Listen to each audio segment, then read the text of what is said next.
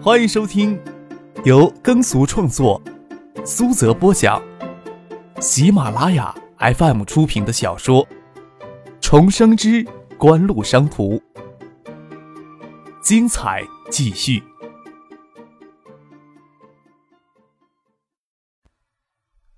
第358集。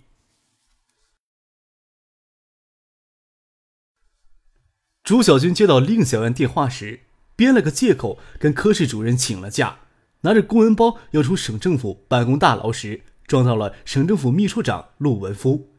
陆文夫一边上台阶，一边拿着手机在通电话。王市长，晚上一起吃饭，我也不清楚林省长有没有特别的差事交给我去办，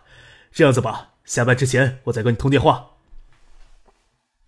朱小军心里一虚，不晓得是低头走过来，还是等陆文夫打完电话上前打声招呼呢。迟疑不决，脚步就去拖他。陆文夫看到他，却先朝他招招手，让他等一会儿，挂掉电话，才对他说：“你跟我去办公室一下。”朱小军心里的揣揣，陆文夫少说有2个月看到自己没有主动说过话了。陆文夫进了办公室，拿了茶杯给自己倒了一杯水。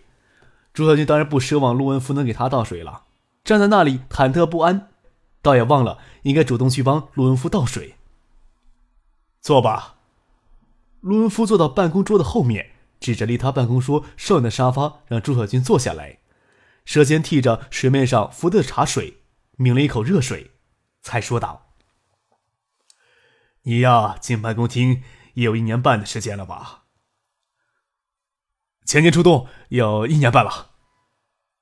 朱小军屁股不敢坐时，两手老实的放在膝盖上。哦，有1年半了呀。陆文夫重复朱小军的那句话，他还想起自己应该是94年冬天见张克第一面吧，还是与张克一起去接徐学平的机。他刚才接到王维军的电话，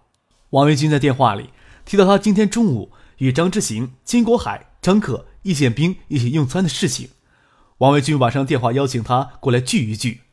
陆文夫一时还没有理清楚头绪，就看见朱小军出办公楼。知道朱小军是当初搞香雪海事情给排挤出经贸委经理一江介绍进省政府办公厅的，也知道朱小军与张可认识，下意识的就唤住了朱小军。从3月28日嘉信实业在香港增发并购方案公告以后，以及爱达集团在港成立产品开发中心，李远湖的态度又再度发生了转变，陆文夫是能感受到的，只是没有人来缓和僵持的气氛，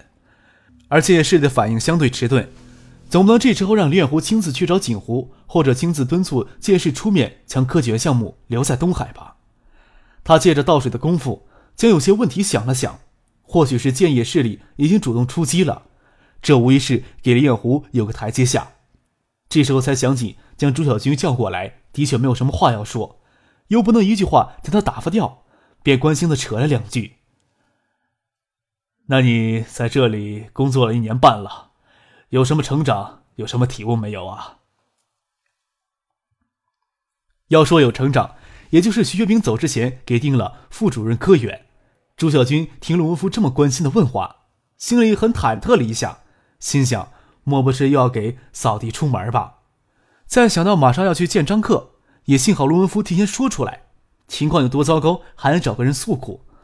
不要以后找不到跟张克见面的机会，找人诉苦倒没地方。陆文夫之前也算是徐学平一系的人，这段时间怎么巴结李远湖这么亲密呢？朱小军是体会不到李远湖的手腕的。朱小军小心翼翼地拿着套话应付陆文夫，此类材料写多了，加上家庭的培养，场面话早就说顺口了。哦，陆文夫听了没精打采，也知道没可能从朱小军那里听到什么真心话，想着要将朱小军打发掉，随口问道：“刚才呀，看到你出去，是为了手头上的工作吗？”朱小军犹豫一下，说道：“张克在学府巷邀我去喝茶呢。”他也是咬牙说出这事儿，比起给扫地出门，情况总不能更糟。刚刚冯处长请了假呢。啊？罗文夫倒是讶异的发出一声叹息，张克这时候在建业的活动又开始活跃起来，只是想不通张克叫朱小军这一号无关紧要的人物过去做些什么。既然张克刚与王维军吃过中午饭，又约朱小军过去喝茶，这么说朱小军在张克的心目当中还是有一定地位的。不方便细问什么，又绕过办公桌走到朱小军跟前，拍了拍他的肩膀说道：这样啊，你赶紧过去吧，我耽误了你不少的时间吧，要不要从小车班叫部车送你过去呢？陆文夫突然亲切的态度让朱小军有些发懵了，张克这人有魔力这么大吗？还有陆文夫不是已经转投刘永福的门下了吗？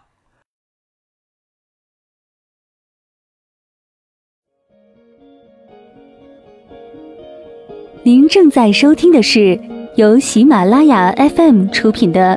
《重生之官路商途》。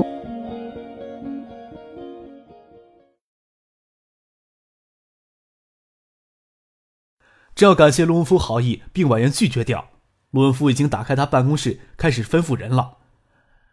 小张，小周出去有些事情，小车班有谁在家开车送一下呢？那层坚冰坚持到现在只剩下薄薄的一层，一桶就要破了。陆文夫天天跟在刘远湖身边，又怎么能感觉不到呢？等朱小军出去，陆文夫才拿着批阅的文件去了刘远湖的办公室，心里犹豫着要不要主动跟刘远湖提起王维军晚上约见面的事情。朱小军坐着省政府的小车直接到学府巷下车，也就没有耽搁多少时间。推开198厚重的门扉，看到女朋友令小燕站在吧台后面努努嘴，看过来，张可、叶剑兵、许思、孙俊萌陪着一个他没有见过的青年坐在酒吧的里角。张可回头正好看到这里，招手让他过去。过来过来，介绍个人给你认识。你同学简直康在省城的吧？你打电话约他一块过来，刚才忘了跟令小燕说了。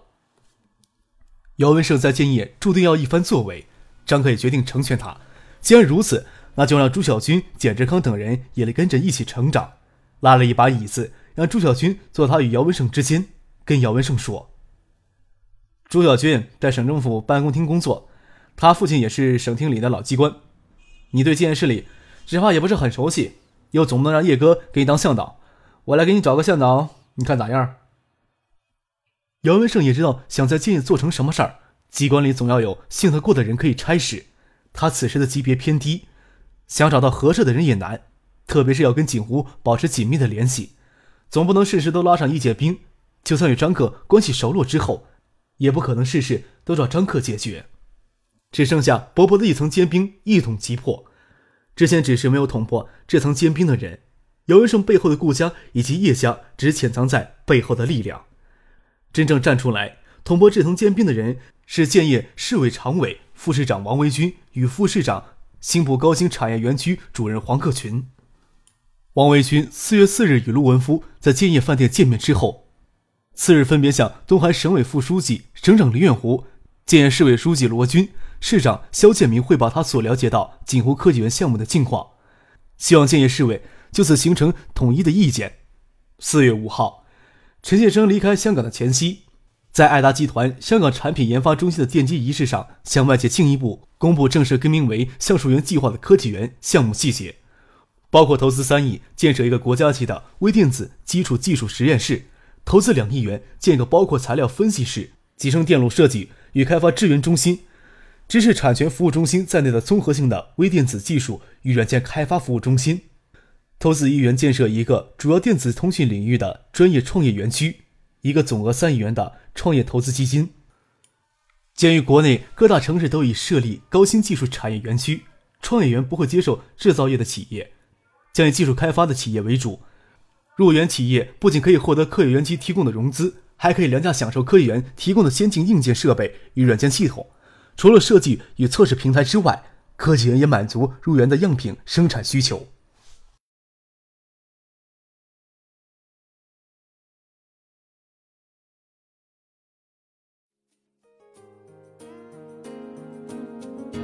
听众朋友，本集播讲完毕，感谢您的收听。